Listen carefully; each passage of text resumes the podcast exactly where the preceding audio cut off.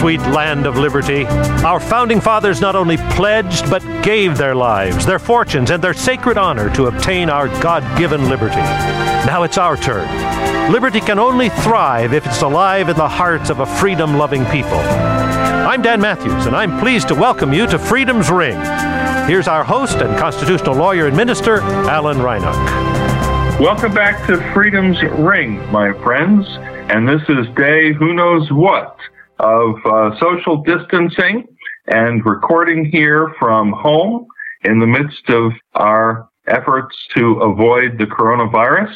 And it appears that within all of our faith communities, there are those who are taking the need to protect life and health much more seriously, and others who are perhaps relying on God and um, blowing off as it were, obligation to avoid public meetings, including worship services. My guest today, Richard Foltin, my friend and colleague, serves as senior scholar for religious freedom at the Religious Freedom Center of the Freedom Forum. Richard, welcome back to Freedom's Ring. It's glad to be back on Freedom's Ring.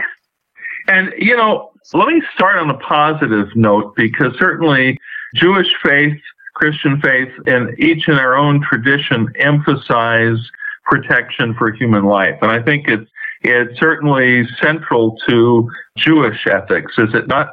Absolutely. And, you know, in the context of the further ongoing crisis we're all facing, uh, it didn't take very long after the implications of what was going on became clear that my local uh, synagogue, modern Orthodox synagogue that I attend, began taking measures first you know, to try and restrict food service and such at services. And then when it became clear that that was not going to be enough to close down uh, in-person services, to close down the synagogue for the nation.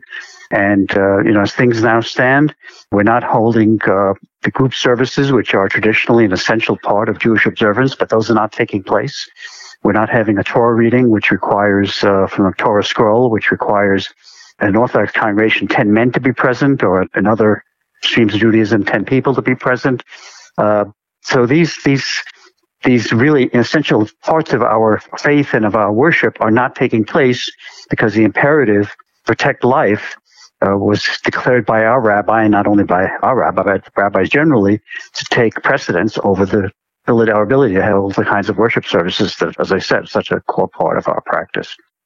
And I think maybe the place to start here too. Um, Someone sent me an article about a New Hampshire court that very quickly rejected a challenge on First Amendment grounds to restrictions in that state of gatherings of 50 or more. Mm-hmm. Uh, and the challenge was based both on, you know, in terms of uh, political rallies as well as worship services. Um, from a religious liberty standpoint, can you give our listeners an overview of why the judge may have been right to throw out the challenge, at least in terms of uh, the religious freedom aspects? Well, I, I, think the judge clearly was right. Uh, you know, under the, under a long-standing standard, which isn't always applicable these days, uh, even if you had a uh, a strong protection of religious liberty, uh, that protection still could be overridden by the government. That is, the government could require you to do things that were a violation of your religion or forbid you from doing things or required by your faith, provided there was what's called a compelling state interest that couldn't be met by more narrowly tailored means. And even if that's the standard that this judge was applying, uh, nevertheless, this is clearly a situation where there's compelling state interest in protecting life and it's not just the lives of those people that choose to attend the service, which where they may or may not be putting themselves in danger, but also the implications for the broader population when they, where if they then, you know, catch the virus and go out into the larger community, the threat of this spreading this virus to other folks as well. Sure. So there's no more narrowly tailored means of protecting life that you could think, come up with than just saying you just simply can't beat for these services uh, where there are groups of whatever, 10 or, or, even fewer people that are, are gathering together. Uh, so, well, so and we have that, seen... that, so, that, so I just want to say that even under the most protective standard of religious freedom, uh, the judge would clearly be correct in, in ruling as he or she did. And we have seen reports. I posted an article about uh, some folks who got sick and died as a result of catching the virus at a worship service. So, you know, this is a serious issue. When I, uh, after I posted that article, by the way, a little bit of gallows humor here, um, I decided that my headline should have been something like, come to church and meet your maker. that is gallows humor. Just to sharpen the point you made, there's a report that came out just in the last couple of days in the Times of Israel that uh, synagogue visits in Israel account for a quarter of locally transmitted coronavirus cases. And why is that the case? Because because that's the place where people have continued, and, and again, these are outliers uh, in Israel as well as here, but nevertheless, the uh, there are places where folks continue to go to synagogue for these group worship services, and so as opposed to that not taking place elsewhere in Israel, and so you you have this really troubling statistic about the number of uh, cases that have seemed to arise from having been uh, participating in services at synagogue. Well, and, and this kind of is a nice segue too. You know, we often talk on the show about the danger of too much religious influence in politics and how religion and politics uh, can mix very badly at times. Um, and I gather from another article I saw, and I know I, you know, I sent it to you, or you, or maybe you sent it to me about the, um, uh, is it the health minister in Israel who's mm-hmm. who's ultra orthodox and and who was saying, you know, essentially publicly saying, well, the Messiah is going to come back before Passover and and uh, solve the problem for us. Yeah, well, uh, you know, it would be nice to think that uh, that Messiah Mashiach is going to come uh, that soon, but uh, we're not we're not supposed to rely on that. Uh, you know, let let me just talk, since we're talking religion. You know, there's there's a famous story in the Bible of when uh, when Jacob was preparing to meet his brother Esau, from whom he had been long estranged, and he did three things: he prayed, he prepared gifts to give to Esau, and he prepared for war. So what what does that translate into? That means you're supposed to pray and rely on, on God, but you also have to, and, and also prepare for peace and to do things in a peaceful way, but you also have to prepare to protect yourself. And, you know, we've heard talk about this being, you know, the nature of a war that's been imposed upon us in terms of the virus that threatens us. To deal with that, we have to be faithful people, but we also have to do what's reasonably necessary to protect ourselves and our communities and our families from the danger, great danger that this virus presents. Certainly, I agree. Um, there was an exchange that I heard about where, you know, uh, pastors uh, objecting to the restrictions and insisting, look, we're going to have our church service anyway. God will protect us. Mm-hmm. To which the reply comes, uh, yes, God will protect us through social distancing. That's the means that He sent us to be protected. Right, right. So back to the religious liberty issue here. Um, in Brooklyn, there was a widely circulated report that the authorities came and actually broke up a gathering there of ultra orthodox who were meeting, uh, you know, in uh, really uh, despite the restrictions. Uh, I guess what what are the religious liberty implications of, of going beyond voluntary restrictions now and, and actually having authorities come and break up a religious gathering? So two things. One is we have to be careful about stigmatization of any community, and that includes the ultra orthodox.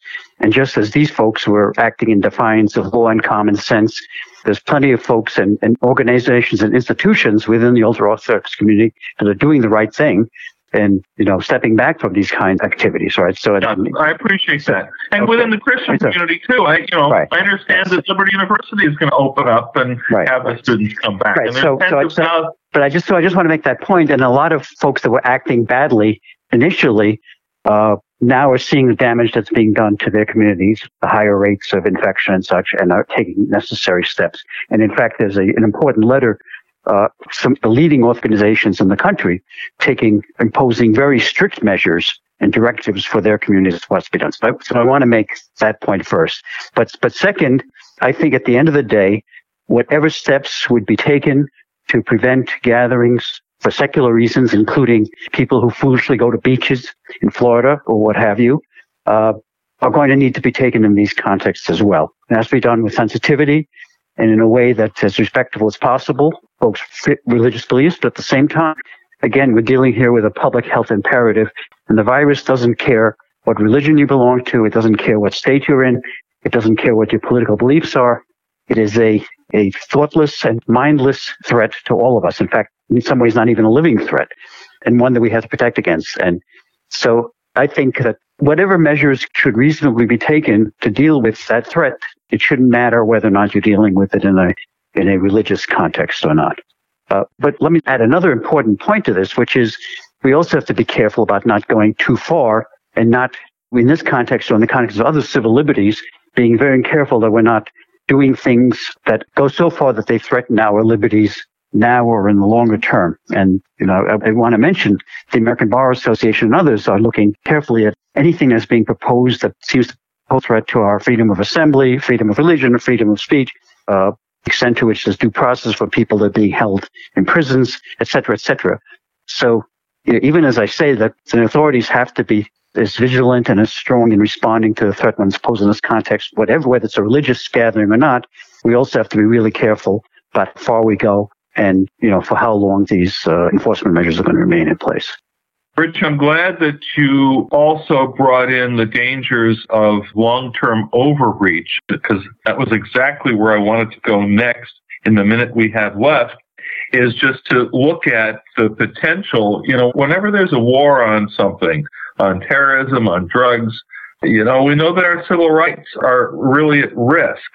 And uh, I'm wondering, are there some concerns that you have about longer term uh, potential for change that could undermine our religious freedom? Uh, yes. First of all, I mentioned the risk of stigmatization in the first place. Uh, to the extent some religious community becomes seen as somehow responsible for the spread of the disease, uh, that's really dangerous. I mean, we know historically the extent to which Jews, and now we're seeing people of Chinese origin others are singled out as somehow responsible for the spread of this disease. There really is a danger that they could be discriminated against, even uh, subject to violence.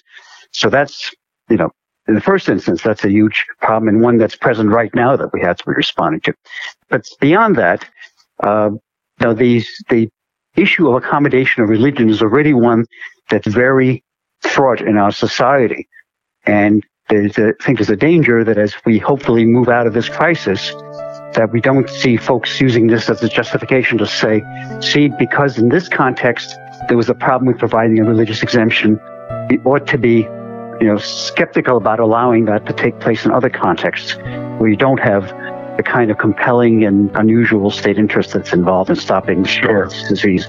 So I'm very concerned that whatever steps we take now, it be very clear uh, that it's because of the very special circumstance that we're now involved with, and is not supposed to be a marker for uh, further limitations on religious uh, religious practice and on the need to accommodate those religious practices. Fair enough. Thank you so much. As we close, our guest today, Richard Foltin, we've been talking about religious freedom implications of the response to the coronavirus. Richard, thanks for being with us on Freedom's Ring. Thanks, my, my pleasure. As we close, friends, remember even the coronavirus won't slow down our efforts to protect your religious freedom. Remember, at Freedom's Ring, we don't just talk about religious freedom, we provide legal services for those suffering religious discrimination. So check out our legal resources page at churchstate.org. And don't forget, freedom is not free. Be informed, get involved, Join the North American Religious Liberty Association, a producer of Freedom's Ring, at religiousliberty.info. And be sure to listen to Freedom's Ring on our SoundCloud radio station or on iTunes. This has been Freedom's Ring. I'm your host, Alan Reinach. Until next week, keep freedom ringing.